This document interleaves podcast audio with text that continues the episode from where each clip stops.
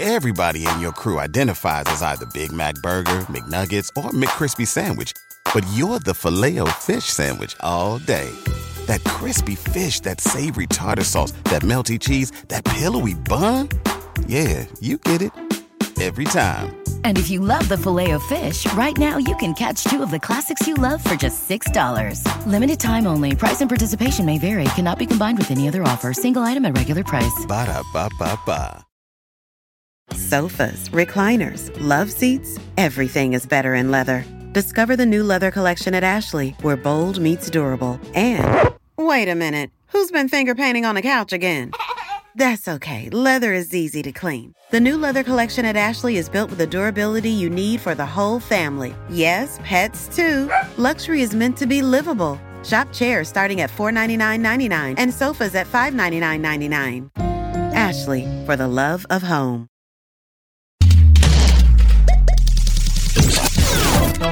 Please,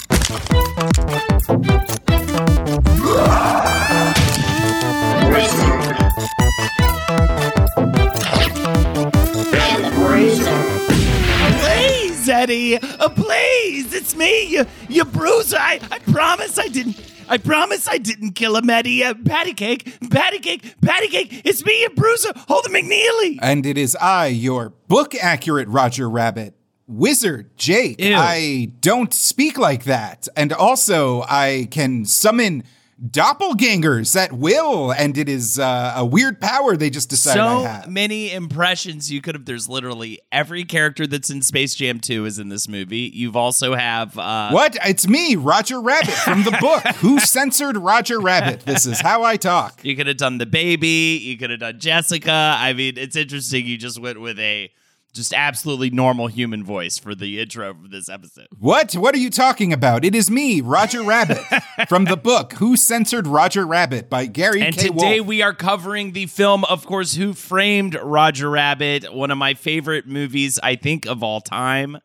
Uh, rewatching this movie, I realized, like, uh, first, I think I thought I saw this in the theater. I'm not actually sure that's true. I'm pretty sure instead what had happened was I saw a little other known movie called Honey I Shrunk the Kids, which featured an animation short from none other than Roger Rabbit and Fam. Ah, yes, yes, that was the style. but I'm not sure. It's actually possible I could have seen this in the theater. It was PG rated. I was six. So it's, you know, I'm not actually sure. But what I can tell you is this: much like another film during this time, actually, I'll give credit to two other films for for uh, for this achievement with me personally. This is my gush. Uh, I would say it's Who Framed Roger Rabbit, Jurassic Park, and Tim Burton's Batman were the three movies that I could essentially just close my eyes and play every out, play out every single scene. You know what I mean? Like I just knew the exact order of those films. I'd seen them that many times. Uh, You only get that from rewatches, right? Like where I'm like, and then he goes here, and then he does this. But also, that is also to say, uh, this film is so like structurally fantastic. The pacing of Who Framed Roger Rabbit is so good, and just the constant visual treats in this movie, a la the animation, uh, is unbelievable and literally never ceases to impress. And in fact, now that I've done some more research, it's one of those episodes where I am actually like triple impressed by the many feats of animation that have happened in this film. so I obviously saw this when I was a little kid, and it was a fun, adventurous romp, part of the Disney, Spielberg, uh, late 80s, early 90s family movie oeuvre. Uh, we all have our stories of like Judge Doom being super nightmare Yeah. fuel, you know, Christopher Lloyd with the bug out eyes and the dip. Holy shit, the dip with that little squeaky shoe. Um, but I never really revisited it. It was just kind of um, I always found the character of Roger Rabbit like kind of annoying. Uh, no offense to Charles Fleischer and his uh, uh, uh, performance in the movie, but I just never gave it another thought. It was just a classic movie, whatever. Um, and in the intervening, I'm going to say 30 years of my life, I have since become kind of an animation nerd. Uh, I studied cartooning when I was in high school. I dabbled in flash animation, and like the the sheer work of creating an animated, uh, just any piece of drawn movement, I have grown an appreciation for and just never revisited Roger Rabbit until we had to do the research this week. And there is like a tragedy to this movie because every shot, every little thing happening on screen is so perfectly executed with so much coordination between physical props and physical uh, engineering, uh, the craft of animation itself, the craft of acting itself, all working in tandem to create these illusions and pulling off like even subtle things that your brain isn't even aware of Uh-huh. is meticulously engineered and choreographed trick shots and the script is so solid and the plot is so like well constructed that you don't even have time to register it to the point where like it's this incredible thing where I'm watching it being like okay I like oh my god that octopus in the background is using real marionetted props Yes. being controlled by an expert puppeteer being animated being then like keyframed and lit and then optically shot to be perfectly uh, lit within the scene. And it's just a passing thing that like a six-year-old just be like haha funny octopus Yeah. and not even realize. And the, the the the amount of work and the amount of craft going into every goddamn frame of this thing it's like I, it's it's it's almost intimidating. It's almost overwhelming what is happening on screen now that you with an adult's understanding of how much labor and how much foresight and how much just raw human soul energy it took to make things yeah, happen and especially, or I'll just say that I actually just thought because of this movie when it came out, I was like, oh hell yes, this is going to open the doors on a whole new genre of film that is going to be live action mixed with animation. And yes, there have been films since Cool World, Space Jam. But uh, I don't think it ever quite took off in the way that it, it took off for Roger Who Framed Roger Rabbit, just because it, I don't. It's so hard to recreate it. It's so fucking technically difficult to do. So this is like this is a film that can be taught in so many different classes, right?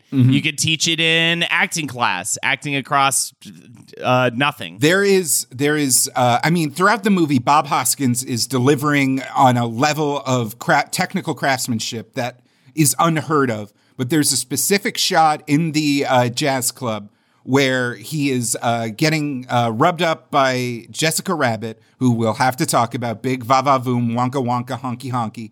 Uh, and he's his eyes are focused directly in front of his face and she gets up and walks away and you can see his pupils kind of like go back to focusing on her as she walks away but there's nothing there Yeah, yeah. he is literally like forcing himself to see these characters without having seen them it's so crazy A hundred percent could be taught in any animation class. The animation technique is unbelievable. Any effects class, just because the the a- the attention, especially practical effects, the attention to detail. There's literally no CGI in this film, or especially. I think you could teach it. Uh, th- there was uh, uh, camera work, camera op class, constant camera movement, camera movement on purpose, wanted to make you feel so in the real world. Uh, it, it just goes on and on and on. And then oh, and the the last big one I would say is script class, screenwriting class. It is just such a fucking tight script, and every little moment matters, and every everything establishes something else, and it all wraps up. I, I, it's such a satisfying ending.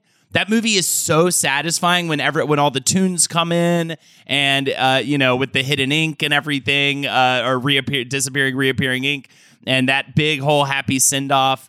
It just works so well, uh, and especially as a sort of noir film, uh, you know. And it's interesting to me too as a kid.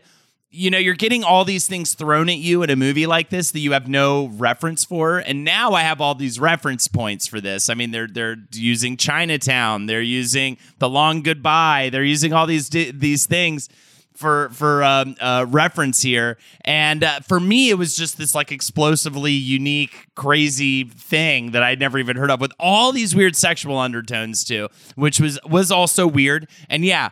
You know, much like a lot of you guys with Lola Bunny, yeah, we were another bunny generation. We got weird for Jessica Rabbit, okay? And it was a whole weird thing, all right?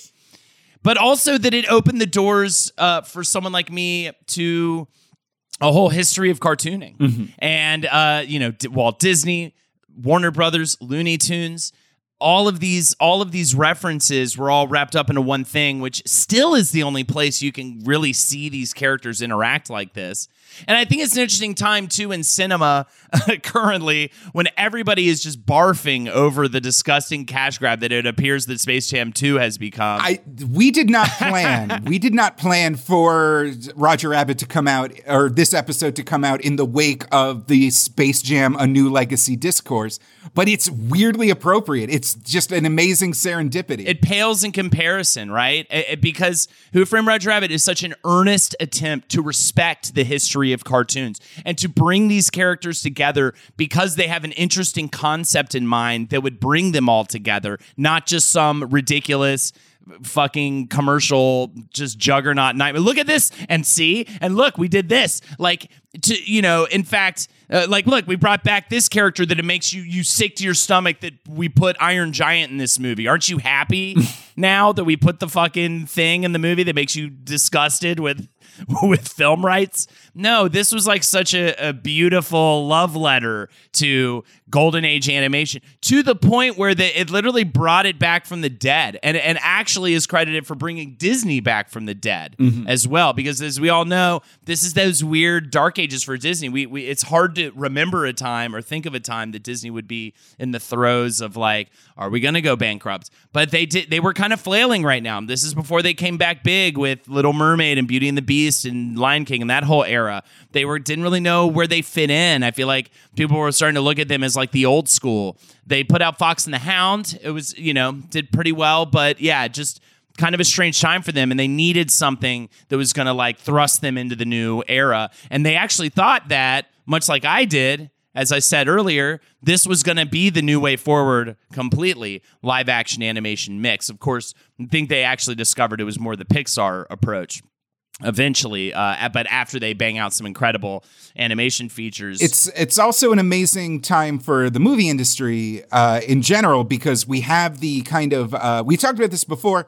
We have the rise of Spielberg and Amblin Entertainment and Robert Zemeckis and uh, Kathleen Kennedy, kind of ushering in the boomers as the dominant voice of uh, mainstream blockbusters. Kind of uh, Roger Rabbit in of itself, kind of taking noir and uh, golden era cartoons is a very much a and in a lot of ways sci-fi, which we'll get into, uh, is very much kind of Spielberg's whole jam. E.T. is like It's a Wonderful Life meets uh, you know the day after uh, or the day the Earth stood still.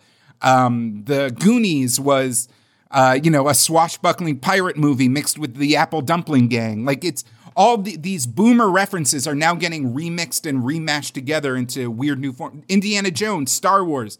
These are all things that uh, these creators grew up on, and they're remixing them for the new generation in unconventional ways. And it's uh, it works. It works really well. All right, let's get into it. Who Framed Roger Rabbit, the 1988 film uh, that is directed by Robert Roger Zemeckis, written by Jeffrey Price and Peter S. Seaman.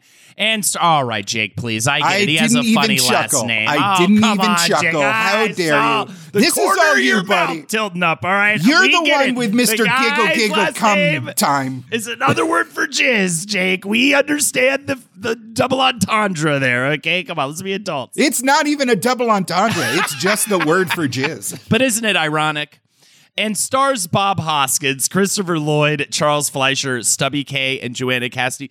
I can't believe, Jake, in the reference in the beginning, you didn't want to go, and it's me, your wizard, Jake, and it looks just, just, like, me. That would have been that would have been fun, but instead, no. You were just the character Roger Rabbit from the book who censored Roger Rabbit.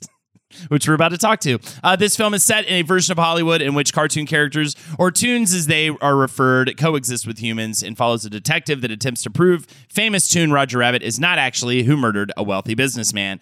Uh, so, the book, written by Gary K. Wolf. I had no idea this book exists, even though it clearly states in the credits that it was based on this book. I don't know if I was reading very much uh, back when I was obsessed with this movie. I vaguely understood that this was based on a book, but the the life and times of Gary K. Wolf is very weird. Um, who censored Roger Rabbit? Uh, the there's a lot of things different in this version of the story, But uh, yada yada yada on Gary K. Wolf. He's a boomer. uh, he wanted to be a science fiction author. He sold a couple of short stories, wrote a couple of novels such as Killer Bull and The Resurrectionists. Uh, I got a book of his early kind of short stories that he self published called The Road to Toontown. And, um, you know, he grew up mostly in Illinois, far away from the glitz and glamour of Hollywood. Uh, in fact, it seems more like once the story was in the hands of people who actually worked and lived in Hollywood, that the LA became more of a character in of itself. Like, uh, in Who Censored Roger Rabbit, there is no freeway uh, conspiracy. Yeah, yeah, yeah. There's no freeway That is conspiracy. very much in the mind and hearts of people who actually live in yeah LA. there's a lot that's not in the book that's in the film but you de- and and i think the biggest thing here is that it's not hollywood famous hollywood cartoons it is comic strip which right? is yeah weird. which is weird In the uh, in his book, in the foreword, he talks about how he came to create the Roger Rabbit Toontown universe.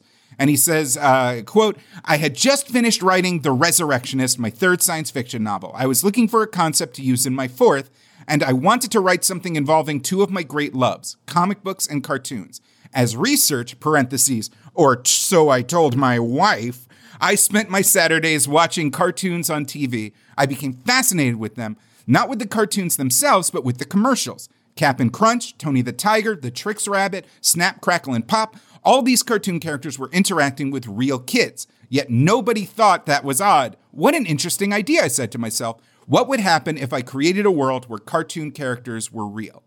And this is kind of one of the things that makes Roger Rabbit Roger Rabbit is this is a sci-fi author kind of dipping into pop culture in its core.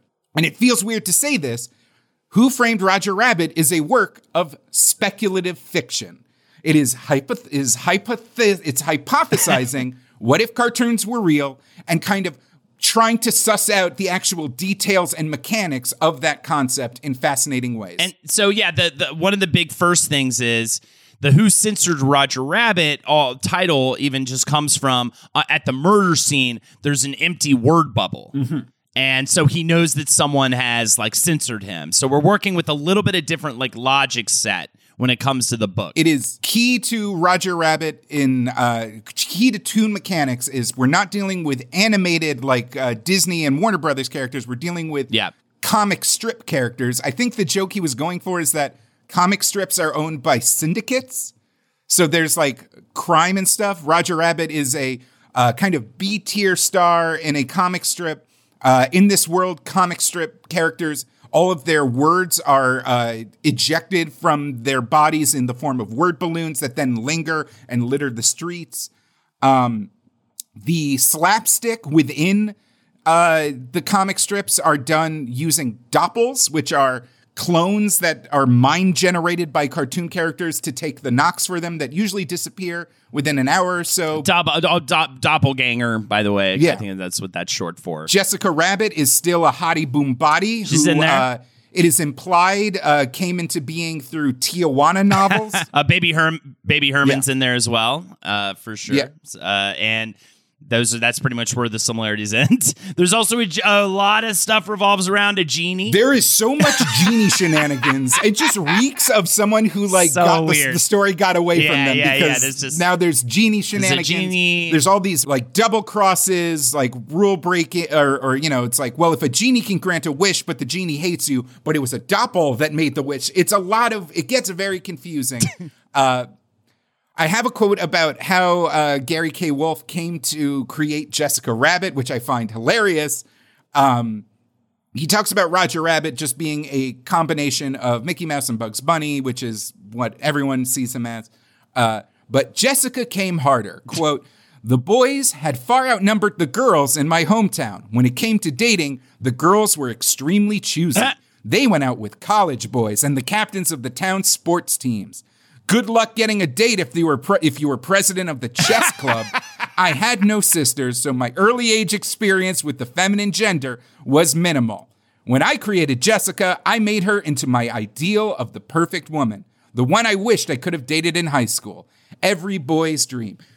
so just Hold in- sex the woman. Okay. Yes, literal ins like I, I don't want to. I don't want to bog down our our uh, show with culture shit. But Fucking get your culture shit out of here, Jake. I want to talk about the sexy ladies. breasts. Jessica Rabbit was born from incel shit. Literally, he invented a fucking waifu, and it fucking started a mind virus that infiltrated entire generations of horny, lonely, weird boys who also probably had minimal uh, interaction with the feminine gender and started getting 2D complexes. And it just, I just, every, I'm saying right now, Gary K. Wolf, sci-fi novelist born in Illinois, fucking yada yada yada. You're having a weird argument about She-Ra on Twitter.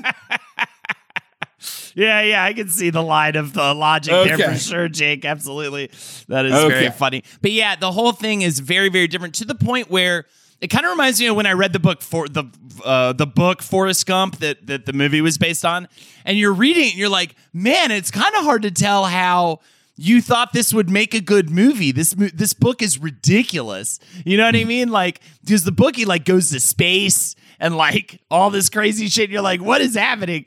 Uh, and it feels a little similar that way. Of like, I I kind of want to read this book now just to see like I, I would see what they saw when they read it because the description of what happens in it is so bizarre, uh, that, especially with all the genie stuff. The genie stuff really just sounds like a little when you ask a little kid to make up a story. Yeah. And then the genie, um, he can't come out of the bottle if it's the wrong person, but if it's the right person, then he does come out of the bottle. but the character uh, Roger Rabbit, who is killed in this first book, uh, Jessica Rabbit, the sex pot wife with a secret, baby Herman, uh, and of course Eddie Valiant uh, are all present. What's interesting though is once the movie comes out, I'm just going to go through Gary Wolf's whole arc because we're once we get to the movie, there's, it's kind of weird going. yeah, back yeah, there. yeah. Let's just let's just get it- get it in there. He releases a sequel in 1991. The original movie came out in 1988 called Who Plugged Roger Rabbit? Uh, and the title alone lends some lets you know that something's different about this because in the original book Roger Rabbit didn't have a speech impediment. That was something that came later when the uh, hopefully when we talk about the Disney version of the movie. Uh, but the cover of the book features movie accurate Roger Rabbit, movie accurate uh, Jessica Rabbit, and a vaguely movie accurate Valiant. And it basically is a sequel to the movie. Huh. And it is so different from the book, and the characterizations and events are so different that Jessica Rabbit basically is just like, uh, I had a weird dream where there was a genie and my husband died. Uh, don't worry about it. This is the reality now, though. The book also introduces Jolene Rabbit, who is an identical copy of Jessica Rabbit, but is uh, a foot tall, and she falls in love with Eddie Valiant. Don't think about it. In the 2000s, however, Wolf uh, kind I don't know. I, I can't I can't look into this guy's heart, but something happens. Maybe he ran out of money, but he uh, sues Disney, claiming that he was due back royalties based on the idea that his contract said that he was getting gross receipts and merchandising sales as part of his deal. Uh, the case went to court in 2002. Uh, at first, they sided with Disney. He appeals. Then they side with him. And there is a settlement that uh, at one point Disney's like, uh, yeah, uh, thanks for suing us. We had to go check our books. I think you actually owe us a million dollars. oh man. Uh, Wolf received uh, won the dec- won a decision in 2005 and received anywhere from 180 to 400 thousand dollars in damages. Uh, this is significant because in 2013 he releases a third Roger Rabbit book called "Who Whacked Roger Rabbit," which uh, it goes back on all the changes he made in "Who Plugged Roger Rabbit," and now everyone's back to the first book characterization, and it involves uh, Valiant uh, being a bodyguard for um, Gary Cooper, who is doing a method acting uh, retreat in Toontown with a lot more original characters. Uh, one of the funny things about Who Whacked Roger Rabbit is in the original version of the first book, Who Censored Roger Rabbit, it's Gary K. Wolf on the cover as Eddie Valiant, and he reprises the role on the book cover in 2013. So it's just a weird old man who definitely doesn't look like a grizzled detective on the cover. also missing from the cover is Roger Rabbit and Jessica Rabbit and anyone else that maybe in the ensuing damages, Disney was like, you don't get to use these characters to promote yourself as hard anymore. Yeah, I mean, book sequels aside, I'm actually really glad they never made a sequel to Who Framed Roger Rabbit. We'll talk about the potential sequel stuff. There always is that right at the end uh, for these episodes. But uh, I am actually happy because it really is this perfect little encapsulated thing that's such a beautiful relic of like film history that I just don't even want it tampered with with a sequel or anything like that or a musical. Uh, all right, let's talk about this adaptation process. One of my favorite things is to look and think about, look at and think about adaptation. So here we go. Walt Disney Productions bought up the film rights to the book pretty quickly after it comes out. Uh, Ron W. Miller, the president at the time, felt it would make a hit. Then they brought in Jeffrey Price and Peter. All right, here we go, Jake. Peter S. Seaman. Can you just relax Just a a, just bit? a guy who loves the ocean. I just- It's- he comes from a long line of sailors. So he's talking normally, but his shoulders are doing that thing where you like when you hold in laughter, they just like bounce up and down. I see what's going on. You're just you disgust me. you, right? ca- you, I d- refuse these lies. I have not tittered even once. Like I get it. Why don't you go take a little look at a picture of Jessica Rabbit in the bathroom for a little That's bit? the give you opposite of the problem. Um, anyways, they bring in Jeffrey Rice and Peter S. Seaman to write a script, and these guys are a team that would later write stuff like Doc Hollywood. Uh oh, I think you've heard of this one, Jake. Wow, wow, West. yeah, their career is actually Wild very Wild weird. West. Like it's kind of yeah, yeah. They have a weird career. it's it's Who Framed Roger Rabbit. They wrote episodes of Tales from the Crypt, sure.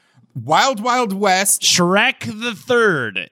Oh, I, I have Shrek the Third as my other example. What did you have? They have Shrek the Third, How the Grinch Stole Christmas. Uh, they apparently wrote the much maligned Wacky Races movie that's been in development hell for over a decade. So wait, they did the live action Grinch movie because that movie is like horrific to me. Uh, it was nominated for Golden Raspberry for Worst Screenplay. Uh, Wild Wild West actually won the Golden Raspberry for Worst Screenplay. That's so crazy because I, first of all, Doc Hollywood, I really quite enjoy. Mm-hmm. Second of all, uh, Who Framed Roger Rabbit, again, going back to it, I, I kind of view it as like a perfect script. It's so solid. It's so it makes airtight. no sense that everything they fell apart comes like back this. around perfectly. Like they set up everything so well in the beginning. Oh, so uh, the thing with uh, Ron W. Miller is he was the guy who, uh, again, was overseeing the dark days, the kind of uh, the dark ages, and he realized that maybe Disney needs to mix something up. So he was one of the people who uh, pushed hard for Disney to start making more adult movies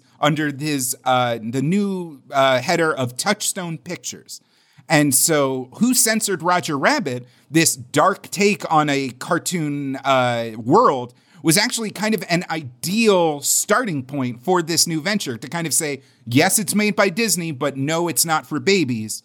And so he was very excited about this project. And he was the one who kind of got the ball rolling. And Seaman and Price uh, wrote a movie called Trenchcoat that was also put out via Disney. I believe was it Touchstone or was it one of the movies that led to the creation of Touchstone?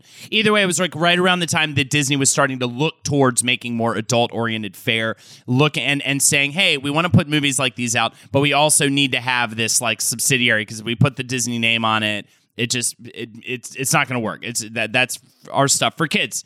So, uh, but that still puts them in the perfect place to be chosen for this project, Seaman and Price, that is, because they had kind of create already kind of did, did a test case for like more adult oriented Disney Noir uh, releases. things. Yeah, stuff. Yeah, exactly.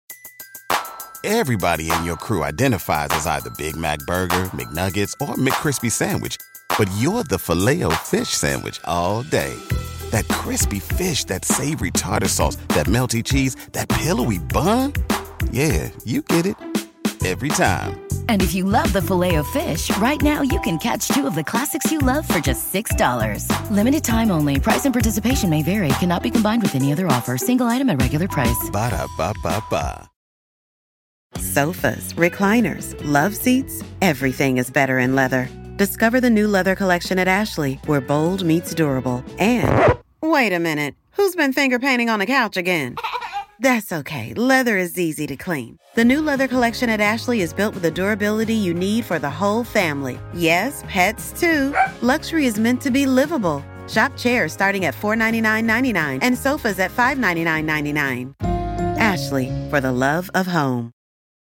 So we're now at, so we're at the Disney version of Who Framed Roger Rabbit. Oddly enough, at this point, Robert Zemeckis offers to direct it, uh, but his last two films at this point were total bombs. So Disney shuts him down. Back to that in just a little bit. That is very interesting because of what uh, he goes on to make uh, and then come back to them. Over the next two years, Disney creates test footage under the direction of a guy named Darrell Van uh, Citters, who was an animator on The Fox and the Hound. And this guy creates essentially this proof of concept of what it would look like to have a more modern take on the animation mixed with live action thing. Because, by the way, which should be brought up, Mary Poppins, Bedknobs and Broomsticks, the Disney's no stranger to mixing live action with animation. Chitty Chitty Gang Bang, all these great All right, films. please, Mr. Seaman, please. Uh, yeah, but it's true that they they had done all that at that point, but if you go back and look at those movies, even the eye lines are off. No, nobody's ever actually looking at Yeah. what's happening. It's just Julie Andrews just being like,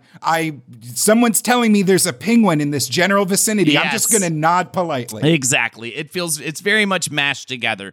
And I think the idea here was let's take it a step forward. Let's really create something that gives the illusion that they truly are uh, interacting with each other. And so this test footage actually oddly enough stars Paul Reubens as Roger Rabbit, who was at the time a total unknown working at the Groundlings, but he did the voice for these early tests. And I don't know who they got for the um, actor to play uh, the detective, but uh, not not uh, B- Bob Hoskins. Uh, we'll just say that. So the Disney Channel aired a sneak preview, kind of a like one of their "Let's go see how the magic happens" uh, kind of specials for the Disney Channel, early cable, and you get to see uh, all Darrell Van Citters and uh, all the on his animation team kind of working with this proto Roger Rabbit cast and this these proto designs.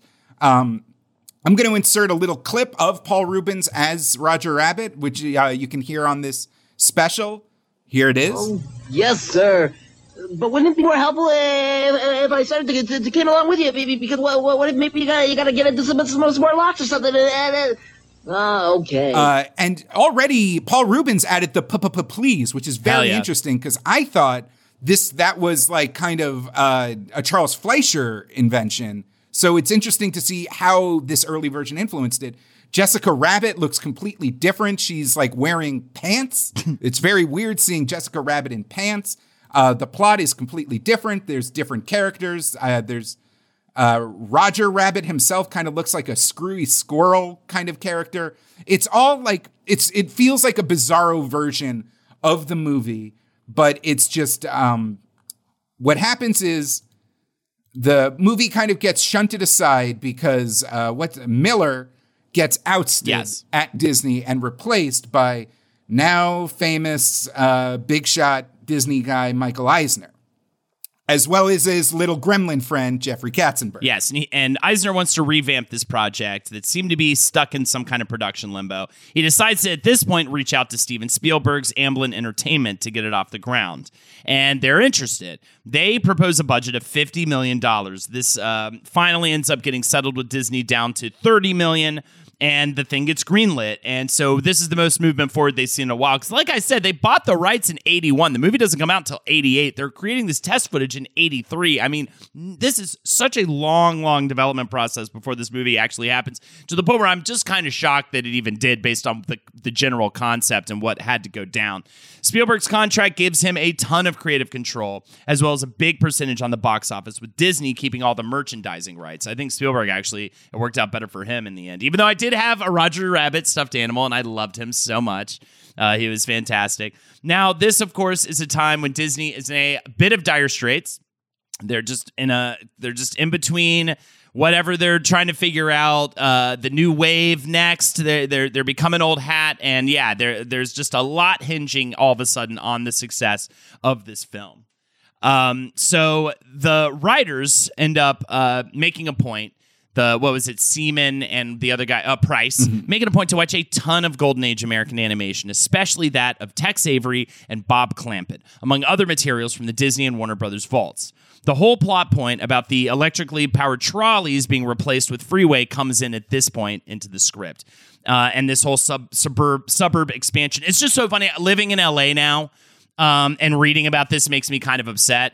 Price said In Los Angeles during the 1940s, car and tire companies teamed up against the Pacific Electric Railway system and bought them out of business. Where the freeway runs in Los Angeles is where the red car used to be. So, and so they even mention the red car in the film. Oh, yeah. And it's just completely uh, true to history. It's so funny. Just talking about like watching this movie, there's a lot of moments that kind of stick out. The dip, the goddamn dip, uh, adding this to our canon I of love it. 80s cocaine nightmares that they didn't realize were traumatizing, traumatizing kids. Fun side fact Nancy Cartwright, the voice of Bart Simpson, plays the squeaky little uh, shoe that gets fucking murdered as it whines desperately to live. Um, she gets the role of uh, Bart Simpson much uh, a year later. Just a weird, weird happenstance. Anyway, the weirdness of like you're following this cartoon adventure. There's all this shenanigans going on. The finale is so crazy, and then it all hinges on the oh, what this movie was actually about was public transportation infrastructure. Idiots. But you know what? It is fucking annoying to see that that we actually had a really good public transportation here in Los Angeles, and then just corporations bought it out, created all these nightmare freeways, and now everyone, all everyone complains about is the traffic here. and How fucking annoying it is to get around. How we're all estranged from each other unless we live in our exact same neighborhoods. You know what I mean? Traffic jam. Ho- Holden, did you not hear Judge Doom? Traffic jams will be a thing of the past. Eight lanes of perfectly paved highway. So yeah, it is. It is uh, kind of fascinating to see that it was based on real stuff, and so sad to see that we did destroy Toontown. We did. It's, it's Supposedly, uh, the Cloverleaf Industries uh, and the whole plot was also going to be used in a sequel to Chinatown, which had recently come out and was in the popular memory at the time. And it just like that sequel never came through, and they kind of recycled those ideas as a big noir LA story in this movie. It's just a just a weird happenstance. I love the way this was worded wherever I read it, but uh, they ha- had a hard time finding their villain until they created a character named Judge Doom, and then they said, "Hey, maybe Judge Doom would be a good bad guy." So yeah, uh, there are several drafts of the script. Uh, one draft had Jessica Rabbit as the villain. I Uh-huh. think that was the Disney version. Another had Baby Herman as the villain at the end. both are too obvious. Yeah, both way too Uh, obvious. Judge Doom is introduced, and Actually, no, he's the this most is a fun obvious. fact. This always got to me. One of the things about Judge Doom that always struck me as odd. This is like a flashback to being a kid sitting confused in the theater. Was everybody you see on screen is a actual cartoon.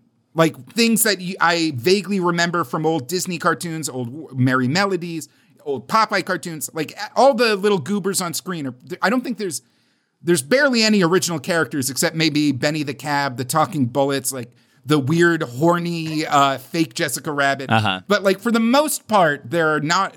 They're mostly preconceived cartoons, and that the villain of the story is this guy we've never heard of, whose real name we don't know, whose true face we don't even know. But in a previous version of the script, it was going to be revealed that Judge Doom was a character that we had known before. Hmm. Judge Doom was going to be the hunter who shot Bambi's mom. yes, yeah, he totally The was. most successful murderer in all of cartoon history. Uh, yes, yes, absolutely. Uh, Some other things that were in the script that did not uh, end up in the film. Judge Doom was supposed to have a uh, animated crow on his shoulder the whole time as like sort of a side. No, it was a vulture, vulture? named Voltaire. Oh, okay. And uh, Oh, yeah, in you're right, a one release of the action figures, he appears. You Oh. can, if you go on eBay and go hunting, you can see the design for Voltaire. And my favorite is that because he was the judge, he needed a jury, so he had this suitcase that he would open up, and twelve tiny kangaroos would pop out, and they would hold up signs as the jury saying like guilty, essentially, or not guilty, or whatever. Uh, and uh, More yeah. fact dump. Fact dump number seven in our Okay. fact dump. Uh, the five weasels were originally supposed to be seven Yes. weasels. Yeah, they're based on the uh, Seven Dwarfs. So s- instead of sleepy and sneezy, it was sleazy and uh, nutcase and murder murder stab. Yeah, it was what stupid, smartass, greasy, wheezy, and psycho are the uh, are the five that made it in. Yeah, yeah. Uh, but I uh, love that. I love those characters. They're fantastic. Their whole thing with laughing to death is like such a funny fucking turn. All the like cartoon logic shit that they instill in this film is so smart and so creative. And as a kid too. Uh, you know it's really well done when I wanted to play with all of those toys, all those like Acme, the shoes, the the black hole. Portable hole. Oh, my Oh, god, I wanted that to be real. Oh I God, wanted well, that to be real. I'll tell you what, uh, there is a bit of a portable hole. If Hold you know it, what I no. mean. What are we talking about? Come on, please. Seaman and Price, screenwriters. Uh, before they landed on Who Framed Roger Rabbit, by the way, here's factoid number eight. They tossed around titles like Murder in Toontown, Tunes, Dead Tunes Don't Pay Bills, The Toontown Trial, Trouble in Toontown, and Eddie Goes to Toontown, which, by the way, would have kind of ruined the whole thing because I like how they. I, I didn't honestly know whether or not they would go to Toontown. The way they dangle that in front of you throughout the film is so smart. And then the payoff when they do go to Toontown is truly spectacular. I mean, mm-hmm. that whole animation sequence when he goes in is absolutely phenomenal and uh, so entertaining. And you just, it's so rare you get such strong payoffs as the ones that you get in this movie with all the things that they set up Oh, yeah. and everything. So uh, this is the part where I wish like I could be in the room for these negotiations. I'm sure they were probably actually really boring, but what is it about Steven Spielberg and getting like the craziest rights to shit? It's so insane to me. I guess is it his lawyers? I think it's just Steven Spielberg can walk into a room and have enough gravitas mixed with aw shucks baseball cap and sneakers energy that he and he did it again for Ready Player One. Yeah. Like the man just people just are like, well, if you're involved, it'll make money, so sure. So yeah, he got Warner Brothers, uh, aka Looney Tunes rights, the Fleischer Studios rights, that's Betty Boop and others, King Feature Syndicate, which is like Beetle Bailey and Blondie, Felix the Cat Productions, Turner Entertainment, which is Tom and Jerry and whatnot, Universal Pictures slash Walter Lantz Productions, that's Woody Woodpecker, all give them the rights to their famous characters in order to bring them together for this film. I mean, not all of their characters, obviously, we don't see all of that in the film, but they got a lot of it. They also did have a lot of rules, of course. It kind of reminds me of when Marvel vs. Capcom Ultimate came out, and there was and Marvel was like, in the trailer, no Marvel character can be seen losing the fight. Yep. Which is the most ridiculous shit ever. But they definitely had uh, dumb rules like that for this movie. One of the fun ones is that both Donald Duck and Daffy Duck had to be equally as talented at the piano duel. Uh, one could not best the other technically at playing piano, uh, which is a, such a silly one. or that uh, if Mickey Mouse had to be on screen, Bugs Bunny had to be there. They had to have equal time on screen together. Which that that whole moment too is so so is great. so it feels so weird Yeah, being so like, wow, weird. this is magical. But uh, fun fact, uh, this was one of Mel Blanc's last performances as Daffy Duck and uh, and Bugs Bunny, as well as all the other Looney Tunes voices. He Yep. died a year after the movie came out. Absolutely, one of his final works, and he just does such a great job. And I, I'm so glad too because it really makes the movie. Uh, here's another fun fucking fact for you, Jake.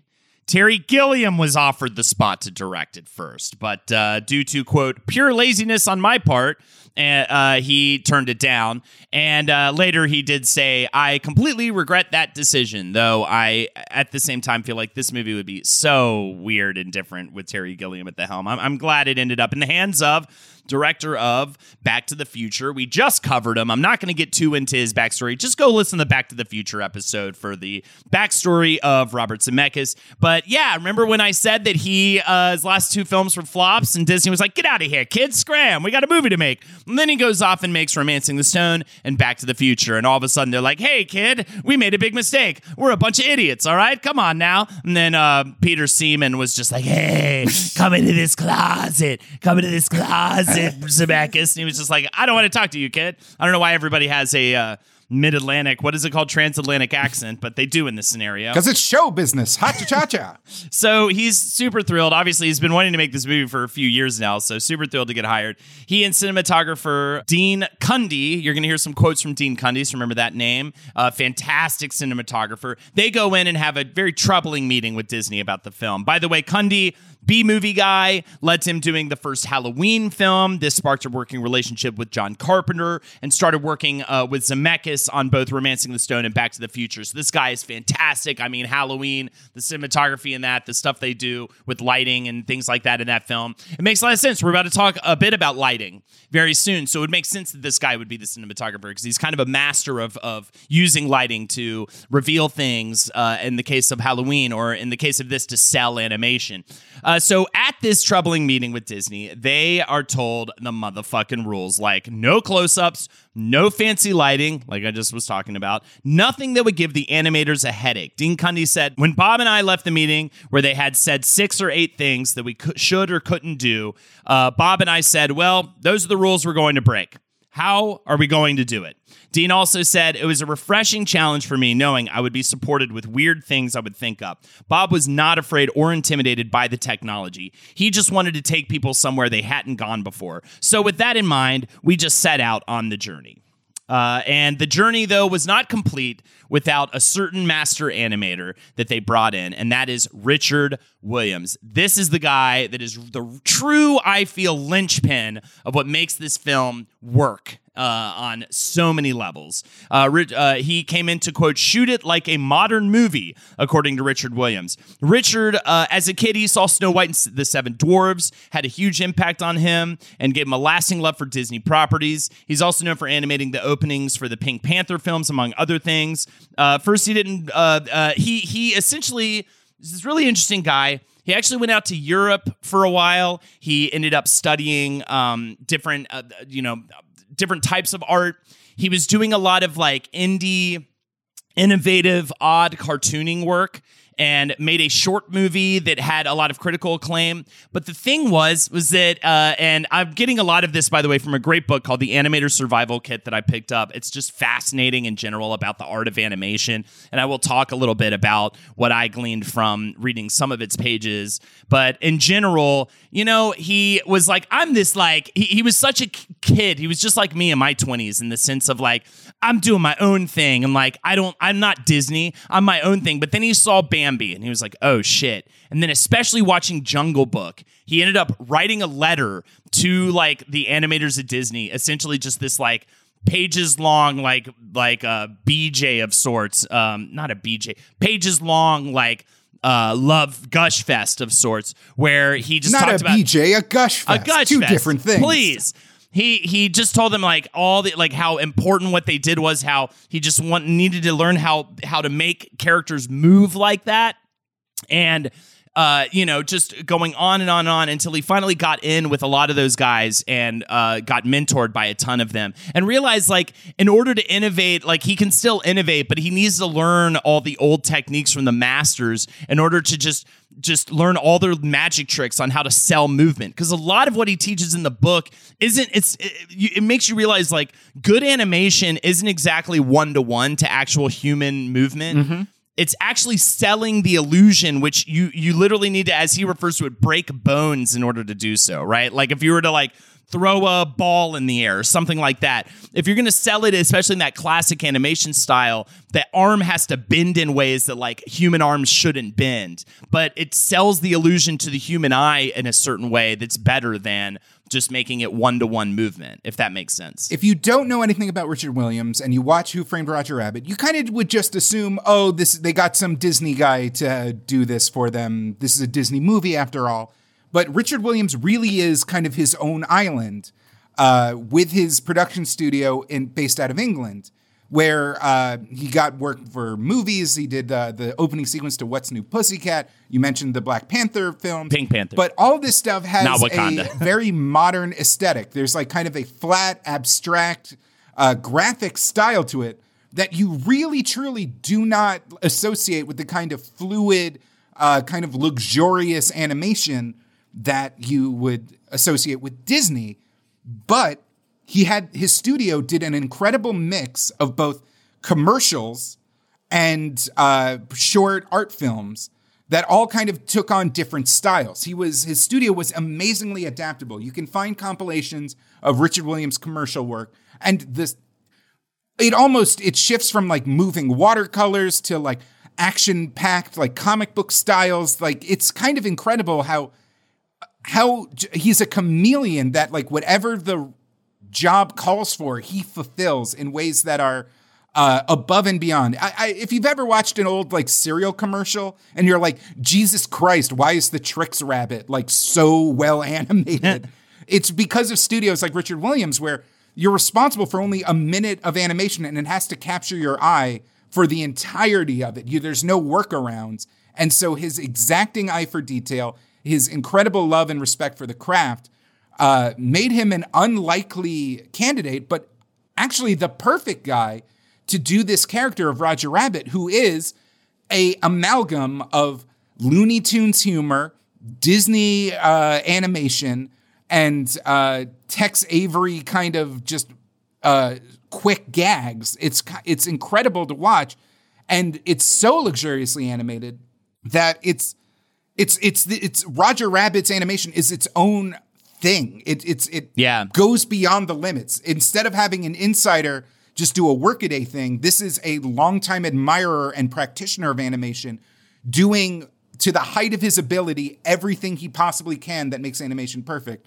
Watching Roger Rabbit in motion, uh, the ears alone, if you've not seen Roger Rabbit for a very long time, watch the character's ears. They are constantly reacting to his emotional state, anticipating the character's movements, mm-hmm. twirling and moving in all sorts of directions to the point where uh, I believe Richard Williams said, my goal was to have his ears mimic the fluidity and grace of a ballet sh- of a ballet dancer's shoes, I, I, and it honestly awesome. looks like it. Yeah, I think, and because uh, I, there was also another great section in, in what I was reading from the book, essentially about how he asked like one of his mentors, like in this in this scene, how would what would the um, counter movement be in reaction to what this other character did. And the master and the guy who was mentoring him, one of those Disney guys, he was just like, that shut up. Like what are you talking about? this is not that if you if you break it down like that, you're never going to get good. We're talking about acting here. Yeah. We need to we are acting. Like all of this stuff that we're doing essentially is like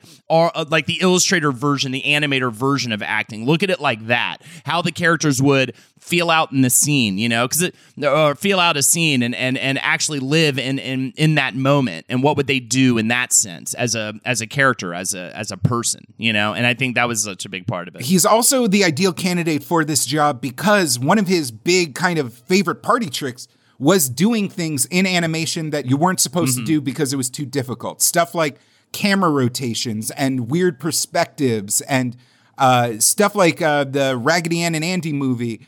Uh, he loves a checkerboard floor because you have to get the perspective so correctly mm-hmm, mm-hmm. to make it feel dimensional and real. That's exactly what happens. That opening moments uh, where they're actually doing essentially like a cartoon short to open the film with that uh, kitchen scene and that all those perspective changes where he swirls around inside that room and we follow him and these it's so over the top incredibly well done that you you almost don't even think about it because it's that old thing of like he almost makes it look easy. Like oh yeah this is just like normal animation. It's completely insane physics wise and perspective wise to to to get a, a to get back onto the back on track of the story of how the movie was made Disney sits down Zemeckis and is like if you're going to do this here are the things you can't do. Zemeckis says, I want to do all of those things. And it's Richard Williams, of all the people that he talks to, that's like, oh, we can do it. It's going to be hard work. It's going to cost money. It's going to take time, but we can fucking do it. And actually, in a brilliant move, he also refuses to go to Los Angeles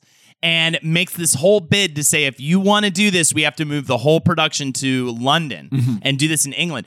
And purposely because he did not want to be close to Disney. He didn't want to be close to the studio uh, because he didn't love the bureaucracy that happened over there as much as he loved the artists and, and the great work that came out of there. And it actually may have saved the film because now, and I feel like we've talked about this before in other cases where sometimes moving yourself as far away from the studio as you can and just like mm-hmm. allows you that extra little bit of creative freedom just because they can't meddle as much. So that I think is exactly what happened here. And just the fact that he was able to do it. He also, again, he was he was a bit of a like from what it sounded like a bit almost a bit of a curmudgeon. Animators are control freaks. They literally shape reality on a frame by frame basis to their exact whims, and they are terrible at and any change you ask of them is really asking for like a month of work. So they are famously like not about getting notes. Well, and he clearly knew his worth, and they clearly knew his worth because he still wouldn't make it until Spielberg uh, promised to uh, finish or, or make his magnum opus film, The Thief and the Cobbler. Uh, or at least fund it. What also helped is they made a test film. This is different from the Disney test footage. You can find this test footage online, and it has, uh, of all people, Joe Pantoliano as Eddie Valiant walking through a dingy neon lit alley with Roger in his final design. And they do all the things that Disney told them not to do. Yeah. He moves between different lighting sources. The camera follows him. He moves to the foreground and background. At one point, he even passes behind a uh, dingy piece of glass, and his uh, figure gets kind of diffused in the in the in the glass. It's an amazing piece of animation, and like once that's laid out, once they realize uh, what Williams is capable of, he immediately like there's no doubt anymore. In fact, upon seeing the test footage, one of the studio execs actually went up to Williams and Zemeckis and was like, "So who'd you get to be in the rabbit suit?"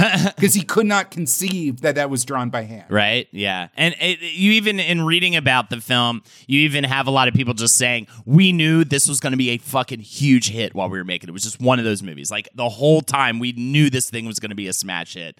So let's get to the cast. They looked at Harrison Ford, Chevy Chase, Bill Murray, Eddie Murphy, Robin Williams, Robert Redford, Jack Nicholson, Sylvester, Sylvester Stallone, and then they finally land on Bob Hoskins. And I'm so glad that they didn't get any of those other people because I think they would have stolen the show a little bit. I mm-hmm. think Hoskins works perfectly in this situation. He's such a phenomenal performer, but he's not like Jack Nicholson or Eddie Murphy, you know, where they're just sort of, and then it becomes the Eddie Murphy show essentially. Hoskins was just the right place, right time a lot in his life. And he was literally just hanging out at a theater bar waiting for his friend when he was handed a script and told, You're next. And then he went in and got the part. And that uh, as uh, understudy at this play. And that literally is what launched his acting career. Just again, right place, right time. He did a lot of work for the BBC. He eventually got into film with stuff like Pink Floyd The Wall and Terry Gilliam's uh, Brazil, weirdly enough. Terry Gilliam coming up again in this episode. And of course, that shows off his acting abilities as well as ability to play like really good, serious, you know, straight up work. Uh, Kathleen Turner, uncredited. I don't, why is Kathleen Turner uncredited as the voice of Jessica Rabbit? Uh, was that just to sell it or something? Like the illusion? Uh, I this is pre Aladdin, so I think the idea of the big celebrity voice reveal was like not as um, part of the uh, process, Gotcha. and it was like beneath the. Oh, yeah. Maybe she didn't work for uh, rate, whatever the rate is. Who knows? There's a, there's a ton of reasons. She had actually recently worked with Zemeckis on *Romancing the Stone*, uh, but it is Amy Irving who sang the song in the film as Jessica Rabbit. She was a big time Broadway singer. Folks uh, up for Judge Doom included Tim Curry, Christopher Lee, John Cleese, and Peter O'Toole, but of course Christopher Lloyd, hot off of *Back to the Future* with uh, Zemeckis, ends up scoring the part. According to the oral history article on IO9, uh, Tim Curry was too scary, and John Cleese was not scary enough. Yep, yeah, they couldn't take him too serious. I bet Christopher Lee probably fell in the too scary camp as well. uh, yeah, he compared his role to his part as Klingon Commander Kruge in Star Trek 3, and that they were just these over the top villain parts that were super fun to play. He obviously kills it. I think the big factoid, too, he never blinks in any of the shots, which does just is a subtle way to freak you out. I, I love it that you don't even act, you can't pinpoint, but you're like, something's off about this guy. Uh, his weird fake teeth is very unsettling. Yes. he has to. the whole reveal. and he has like him. a putty chin. It's it's very yeah. It's so smart. So yeah, just the cast is so amazing, and uh, you know, for sure, more on Christopher Lloyd in both our Addams Family episode and our Back to the Future episode. Uh, it's funny doing these this series, doing this show with you makes me realize, like, oh, I think Christopher Lloyd's might be one of my favorite actors of all time, and I'm pretty sure, like. Who Framed Roger Rabbit's probably one of my top five movies, and Robert Zemeckis is one of my favorite directors of all time. And I'm just like just realizing this this late in my life because I never put names to stuff. On the next Sunday study session, I'll make you watch Welcome to Marwen, and we can just cure you with that real easy. So, uh, due to Williams's request, the whole thing, of course, is moved to is filmed in England, and actually, Walt Disney Animation UK, the studio, was created in order to make this movie. They used here's here's the factoid dump. They used uh, life size rubber puppets as props for Bob Hoskins and the others to act around, and of course, uh, also what's his name, Fleischer, right? Uh, the voice actor he um who did Roger Rabbit, who I feel like I should have more on. Did I just skip his? Uh, he was a stand up that was doing a stint in England. And so he got the casting call, he got the role. Uh, and it's just a pure, you know, it's kind of his greatest role. He worked in other Zemeckis movies. Also, before this gig, he was also known as Dr. King in the uh, film A Nightmare on Elm Street. And uh, not only does he do Roger the uh, Roger Rabbit, he also does Benny the Cab, Greasy, and Psycho uh, as well. And does he do? He does the Baby too, right? Doesn't he do Baby? Herman? No, no, no. Baby Herman's another guy who was just in England and got the voice cast in a weird turn of uh, thing. Still, though, I, I love it because we were just talking, did our Rick and Morty episode, and I noticed that in Who Framed Roger Rabbit, we definitely have scenes where he acts across from himself as Roger Rabbit and Benny the Cab, which I thought was a lot of fun. Everybody in your crew identifies as either Big Mac Burger, McNuggets, or McCrispy Sandwich, but you're the filet fish Sandwich all day. That crispy fish, that savory tartar sauce, that melty cheese, that pillowy bun. Yeah, you get it every time. And if you love the Filet-O-Fish, right now you can catch two of the classics you love for just $6. Limited time only. Price and participation may vary. Cannot be combined with any other offer. Single item at regular price. Ba da ba ba ba. The uh, Charles Fleischer was a character on set, Yes. going so far as to commission the costume department to make him a set of rabbit ears and Roger Rabbit style coveralls so that while he was doing live reactions off camera to the actors, they could see a rabbit and kind of help with their uh, uh, performance. He called it not a voice acting role, but a uh, a transcendental acting or transmedial acting. Uh, also, he tells a story. Uh, one of the there's there was a bunch of made for TV documentaries about the film to promote it back in the day. They're all on YouTube, and he talks about how uh, he was in his Roger Rabbit costume in the uh, commissary of the London-based studio that he was in. And uh, he heard some Teamsters or whatever the British equivalent of Teamsters are, uh, snickering behind him as he was eating his lunch. Uh, blokes. Blokes. He heard some blokes talk about like, hey, do you see like look at the rabbit in this like this Roger Rabbit thing's going to be a stinker. This looks, it looks so fake and dumb. Uh, that's great. Uh, Dean Cundey. Sounds like he really put his camera ops through it. Uh, he had them moving around as if they were reacting to real world action happening, and he would even put chairs and things in their way as obstacles. He was also, I believe, the one that uh, first started was one of the first adopters of the like mobile camera setup, and uh, that you know essentially attaching one to like your chest and moving around. So yeah, that makes a lot of sense for him. Really into like mobility when it comes to camera stuff. Uh, lights were deliberately hit by Roger or actors on set to force an added level of intricacy. It's actually called bumping the light, I believe. It's now a technique. Oh, okay. No, no. All right. Uh, what you're describing is, oh, okay. Bef- I, I okay. All right. All right. All right. All right. All right. All right. Ah, yeah. So, so, uh, just just to lay out what it took to make like a single uh, shot in Who Framed Roger Rabbit, uh, George Gibbs was the on-site practical effects manager, and it was his job to rig up the million different ways for the Toon characters to interact with the real world. So uh, things would be hooked up on fishing line. Things would have little. Uh, Baby Herman famously is a weird robot on a stalk and a mechanical arm that is waving a cigar around in reaction to the voice lines that is then animated over frame by frame just for the effect of baby herman is holding a real cigar and not an animated cigar. The guns that the weasels uh, kind of whip around are being controlled by marionette puppeteers above the set on little strings and they have to coordinate the motions. Um, the actors do a pass through of each shot with the rubber dummies so they can figure out the blocking and where to focus their eyes and keep the eye line realistic to avoid that Mary Poppins effect, and then go through the same shot again without the rubber models.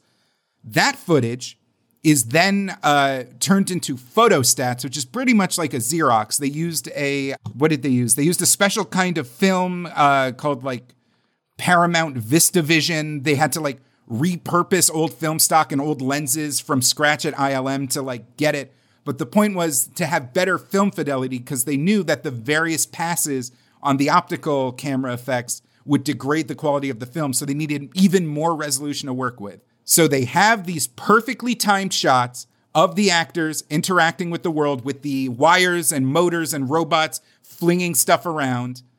The footage is then turned into Xeroxes. The animators animate over each individual frame the characters, how they're supposed to move, uh, which, as the camera's moving, these animators have to make sure the movement is fluid, the perspective is correct, all of these individual things that a normal animator would not have to deal with. Uh, the pencil tests are then shown to Zemeckis, who either approves them or asks them to be redone. The footage, the animation is then inked and painted, which uh, Williams had to enlist like animators from across the world. Even Disney at this point had been using a Xerox method, like they weren't even doing this level of fidelity anymore. And so you had the flat colors animated. A second pass would happen to cover the shadows. A third pass would be done to cover the highlights. So that's why every frame of animation has the shadows and highlights reacting to the lights in real time. Yes. Um, all of these frames, up to 180 individual cells of animation, especially for complex shots like Toontown, were then sent to ILM, who had to painstakingly arrange them and optically capture them using uh, an advanced camera. Again, no scanners, no computers, there is no video file. And then, only then, when every frame is plugged into a single piece of film, is that shot complete. And that is so much fucking work and so much detail and so much timing. Everyone down from the actors trying to memorize perfectly where the rubber model was a second ago, to the camera operators having to make sure each camera move is frame perfect, to the animators having to make sure that the lighting is correct, to even the guys at ILM whose job was just to kind of scan things and make things all fit into a single frame, uh, having to be, figure out like how do you do a rack focus effect on a cartoon. That's that you know they had to do that all optically. They had to do that outside of the camera. All of this stuff all goes into an effect that a average watcher would not even notice because the effect is so complete that yeah, Roger Rabbit's real. He knocked over a glass, whatever. The term you mentioned at this point five minutes ago, Holden, is bumping the lamp.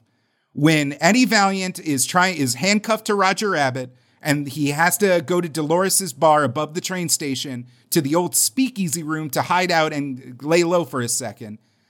There's a shot where Bob Hoskins' head knocks into a hanging lamp that's from, you know, an overhead lamp that's hanging from the ceiling. The lamp is now moving in a chaotic direction, and Roger Rabbit's lighting is consistent as the shadows and highlights move around in response to where the lamp is. This detail took so much work to get right and nobody gives a shit that the term was invented in the animation industry called banging the lamp. And that is to describe when you are working on a shot or an effect that needs to be pitch perfect for an, a, uh, something that you know the audience will not give a shit about, but you have to do it anyway. But that said, that is banging the lamp. That said, I en- encourage all of you listening to this. bumping the lamp. It's bumping the lamp. I'm looking at my notes. I encourage all of you who are listening to this to rewatch this movie, knowing about those painstaking, painstaking details, and you will notice them this time around, and it will fucking floor you. Like every time a, an animated uh, character passes by a light, uh, pass moves through a scene, just in general. Just look at all the little details about the shading, the shadows, the lighting. It is absolutely mind blowing when you rewatch it, knowing these things. And it, and it, the whole point though is to sell the illusion. So it's actually amazing that you don't notice those things at first. I think if they were uber noticeable from the beginning, then the animators actually didn't do their job right. The whole thing is that they're act they're trying to sell it so well to you that you just completely forget you're even you're watching something that is impossible. you're watching a reality that is not uh, true. Uh, the, the Williams came up with the concept. Uh, calling it uh, 2.5 dimensional uh, with their approach. I love this quote from Dean Cundey. They developed a completely new technique in order to create this illusion of shape.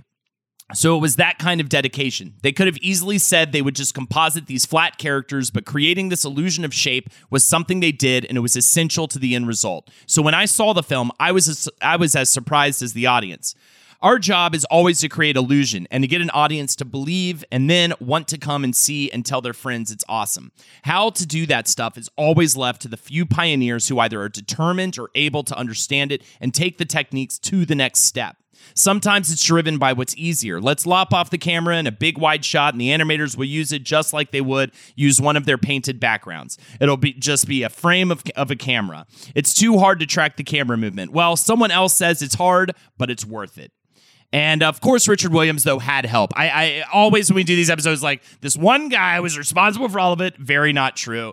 Um, associate producer Don Hahn, Don Hahn, I think, or Don Hahn, uh, Disney mainstay, who will go on to work on Beauty and the Beast and The Lion King, was a big help in this production. Uh, there was also a stable of veteran animators such as Dale Baer, Michael Peraza, James Baxter, David Bowers, and more who people who work for Warner Bros, Disney, all these this incredible collection of animators that helped uh, Richard Williams and crew achieve the vision of this film. It's definitely a team much larger than just uh, just Richard.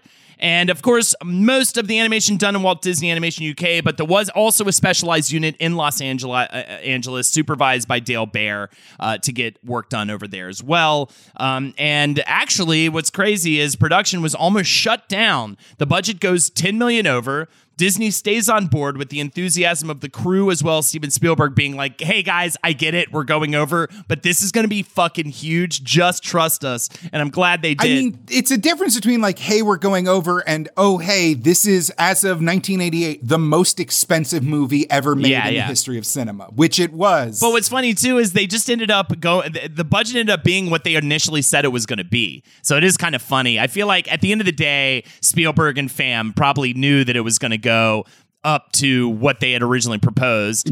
so they just said, "Yeah, we'll do it for 30." And then it's like, "Hey, um actually we need more money and now you're in too deep." So Actually, we need more than double that. Whoops. Yeah.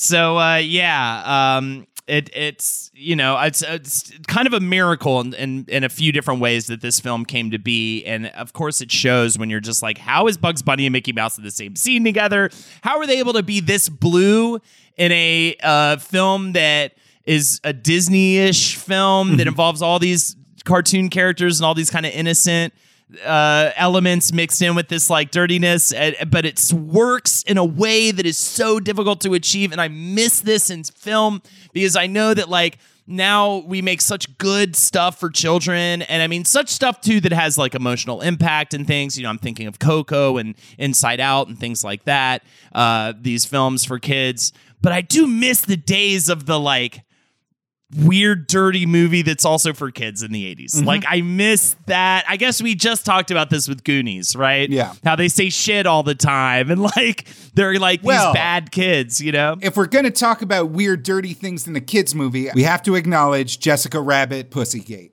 Uh, yeah, so you're talking about, about the Laserdisc release in 1994. And VHS. And VHS. And VHS. Sh- shedding a little bit of light on some horny animator business. By the way, I also missed this time in animation.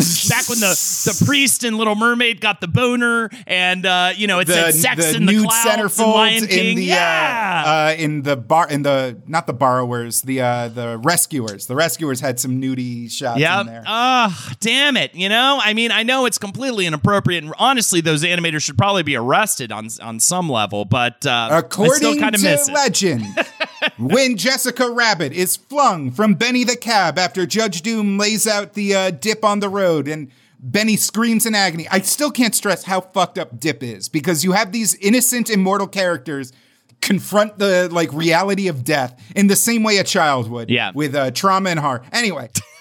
Jessica Rabbit is flown from the vehicle and her skirt billows out just so that you can see a flesh toned, vague triangle of something under her skirt for a single frame before she lands. This frame, this infamous frame, is what does not exist on Disney Plus. It does not exist on the Blu-ray. It does not exist on the DVD. It existed for a very short amount of time, but for this few incredibly weird, honestly, fuck the animator who was having some cheeky fun and like just calling out the dirty past of animation. Who are these weirdos that were going frame by frame yeah. through the laser disc of Who Framed Roger Rabbit, hoping to see some animated sniz? Yeah, I'm sure they weren't just trying to pause Jessica Rabbit in the perfect position for whatever they were doing that day. They were going to do some semen and price, if you know what I mean. There's also a portable hole, if you know what I mean. There's also uh, a God shot. Damn it! this is the Wizard and the Bruiser promise. We will we will teach you about the, the things that have influenced our culture with love and respect and also too many jizz jokes. I it. My callback made you literally go, God damn it. um, there's also the weird shot with baby Herman throwing out the middle finger just as he passes under a woman's dress and he emerges with drool on his lip, which I think is arguably way more fucked up than the Jessica Rabbit thing, but I digress. Post production on the film. Uh, the film was shot in seven months, but post production took 14 with the all the all the animation that needed to be done. I also wanted to highlight the score. Uh, the wonderful, subtle noir score done by Alan Silvestri. We talked about him because he's been working with Zemeckis at this point uh, for a minute. He did the Back to the Future trilogy. So we actually talked about him on there. And he also goes on to do that classic Forrest Gump score as well. Uh, after going to Berklee College uh, for music, he did his first score for a low budget action film called The Doberman Gang. And then he did 95 of the show Chips' 139 episodes, uh, which is crazy. Weird. And then he met Zemeckis. I know, right? The London Symphony Orchestra actually performs the score, and they completely apparently improvise the jazzy Jessica Rabbit scenes. By the way, that Jessica Rabbit nightclub scene, her sparkly sequin dress, one of the more difficult, tricky animation moments for them to create, and it was done by filtering light through a plastic uh, bag scratched with steel wool Had no idea. which I think is kind of crazy. Yeah, I want to go. Yeah, I, I going back and looking at that, knowing that's kind of nutty. Uh, yeah. So then you have the weird part, you know, where. And this makes so much sense to me. Again, why I'm like, how did this movie even happen? Uh, Michael Eisner, of course, is like, hey, there's like so much weird sex shit going on in this fucking movie. What is going on? Oh, I oh, don't it's a double-edged sword We should do this. Yeah. because uh, Eisner's like, this is too horny. This is way too horny. That was the other guy who wanted to do an adult thing. Yeah. I want to make fucking money. yeah. Conversely, another early uh, test screening was done as a surprise for a group of 17 to 19 year old teenagers who were there on a Saturday night for their dates. And they started showing the movie as a special surprise. And multiple couples walked out because of that cold open with the three minute animated short. They just thought they were Ah. seeing some baby shit. Oh, okay. Because they they didn't even stay for the big reveal. Yeah. And no one had heard of the movie before. Nobody knew. And that got the executive scared, being like, we got to cut this whole sequence. People will riot in the streets. But Zemeckis had final cut. So yes, he got it all in. You're right with that final cut. You know, they went back and forth on it, but he put his foot down, and I'm glad he did because I love this movie. And of course, it goes on to be number one at the box office opening weekend, this massive hit. Uh, and the movie is credited, like I said, for repopularizing the golden age of American animation, brings Disney back from the dead, kind of did all the things that it had hoped to do and more. Gave Spielberg a taste of animation, and without Ah. Roger Rabbit, we wouldn't have Tiny Toons and Animaniacs True. and all that jazz. Yeah, yeah. Uh, also, we have those three shorts that came out before other films, which I wish, again, talk about harkening back to an age I miss. I loved this time in film because I was like, oh, they're going to start doing this for like all the movies, like go, go back to the old school where we get to watch like a little sh- like animated short and then our actual movie begins, which I thought was like a lovely way to pad out the movie theater experience. But uh, still, uh, Honey, I Shrunk the Kids, Dick Tracy, and A Far Off Place. These are three films that had uh, Roger Rabbit opening shorts titled Tummy Trouble, Roller Coaster Rabbit, and Trail Mix Up. And I think when I was having these weird nostalgic feelings of being in the theater watching Roger Rabbit, I'm pretty sure it was because it uh, I was one of, of those people who saw the, um, I believe it was Tummy Trouble before Honey, I Shrunk the Kids, which was one, honestly, actually thinking back, might be one of my favorite movie theater experiences. Aw. All told. You got that great Roger Rabbit short in the beginning. Honey, I Shrunk the Kids was so fucking fun. I was the perfect age for it. I saw it, I believe I saw it with my dad. We had like a f- fantastic time, which is hilarious. I was always remember the time he took me to see Problem Child, and I loved it. and we walked out, and he was just like, that was the mer- worst movie I've ever seen in my life, which I was like, oh, interesting. Holden, if I may offer a counterpoint to Honey, I Shrunk the Kids, uh, I was five years old, and that big ant was super scary. I me. gave me a lifelong fear of scorpions. That film, uh, legitimately, I can definitely trace it back to Honey I Shrunk the Kids. I am terrified of scorpions because of that fucking movie. So yes, that brings us to the potential sequel. In 1989, a sequel was discussed with J.J. Abrams of all people as the writer and Zemeckis as producer. The script is eventually abandoned. That's, I mean, we're talking 89. We we have updates as early as uh, recently as 2016. So let's talk talk about it. Then came a new approach. This is the weirdest thing ever, Jake. I don't know if you read much about this, but they had this new script. It takes us to the farm Roger Rabbit grew up on. But also, it gives us this World War II subplot where Jessica Rabbit is kidnapped by the Nazis and Mm-hmm. forced to make Nazi propaganda films, uh, f- uh, uh, which uh, forced Spielberg to walk away from the project. Is he just made Schindler's List and was like, I can't make like a Nazi comedy. I just did Schindler's List. Like this isn't happening. Correction, he can't make Nazi comedies anymore. Yeah, exactly. had done Anymore. Yeah, yeah. What did he? What, what he? What did he made? What was the? The, what, that, what was it, 1940 or whatever it was called? Oh That, uh, yeah, yeah, yeah. one? yeah. And arguably Indiana Jones. Uh, more talk of a sequel came out in 2009 with Zemeckis on board, though this was slightly stifled by the loss, unfortunately, of Bob Hoskins in 2014. And again, cannot highlight enough how much Bob Hoskins makes this movie as well. He is the perfect foil to Roger. He's so funny the whole time. The physical, his physical ability is incredible in this movie. It's it's so. And if you watch an interview with him, uh, he has the thickest Cockney accent Yes. in the entire world, and it is so funny because all I hear, all I am expecting to hear is Valiant, and like, it's "Oi, bruv." and all I'm expecting to hear is "It's a me, it's a Mario." He didn't talk like that at all in the. Mar- oh, we have to do an episode on the Mario Brothers movie. Do we? Do we have to do it? I mean, yes, it will actually be a lot of fun. That that movie is just mired with insane bullshit. But uh, yeah, um, there there was a sequel script, or there is a sequel script that Zemeckis described as quote wonderful.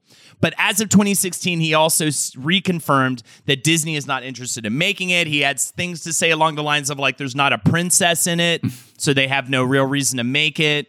I'm not really sure. It does feel like Disney is just not in a position to make movies like that and uh, anymore. Uh, I mean, it's just they they figured it out. Yeah. they've they've conquered the world. Yeah. There's no need to. to take any big risks or, or make big swings, but also people are really into nostalgic bullshit, and I feel like people would probably get excited about some kind of bringing back from the dead of Roger Rabbit. I personally, though, am saying this right now. Plus, they'd have to do it with CG, and it would be yeah, just a little bit exactly. A lot of times, I'm like, oh, I hope a sequel happens. Like, I love this franchise. I think they could do really cool things. I think in this case, let it be. I think it's just this perfect thing. And I don't think it can really be replicated, especially with modern day techniques. It'll actually cheapen it, I think, with CGI and things. So I, I hope they just leave it. I mean, Gary K. Wolf did make sequel books. You can revisit the world of Toontown uh, as obscured by various layers of legal bullshit. I also just think no one like the willingness to share rights in a certain way wouldn't Oh, be. as- yeah, yeah, yeah. There's not enough like it would just be for the love of it and um, not just a massive, disgusting cash grab. So I just don't think that the rights holders would give a fuck. Warner Brother, like Viacom, would never give Disney an excuse to have their streaming service have a hit. Yeah, yeah, exactly. Yeah.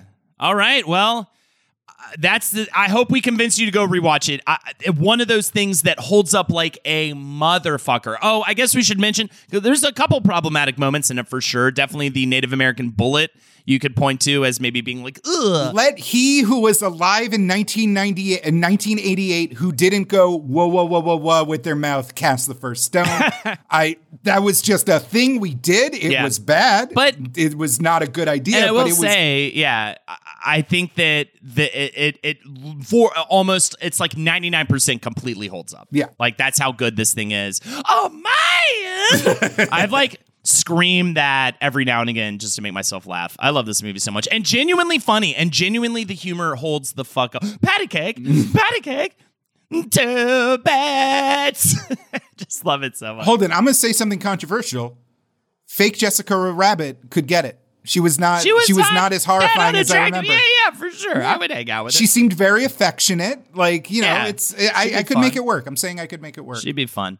Uh, all right. I think that's going to do it for us. Uh, we hope you enjoyed our episode on Who Framed Roger Rabbit. If you'd like to support us further, patreon.com forward slash WizBru. For $5 a month, you get weekly bonus episodes. For $15 a month, you can join us on our Sunday study session where we go over whatever we're studying that week.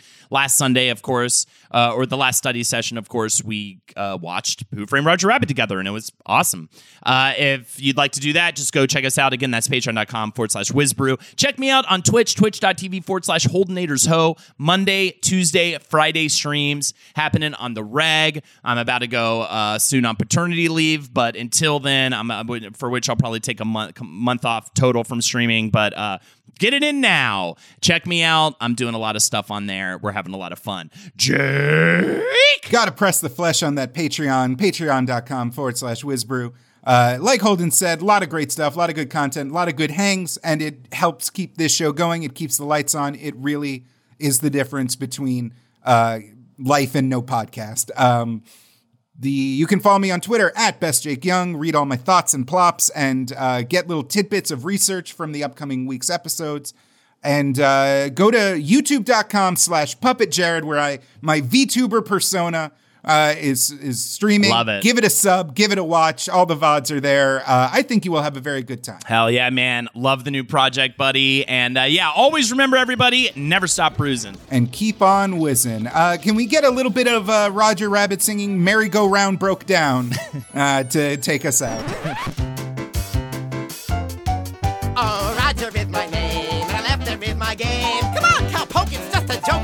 Don't sit there on your brain. Woohoo! Nice shirt. Who's your tailor? Quasimodo? This show is made possible by listeners like you. Thanks to our ad sponsors, you can support our shows by supporting them. For more shows like the one you just listened to, go to lastpodcastnetwork.com.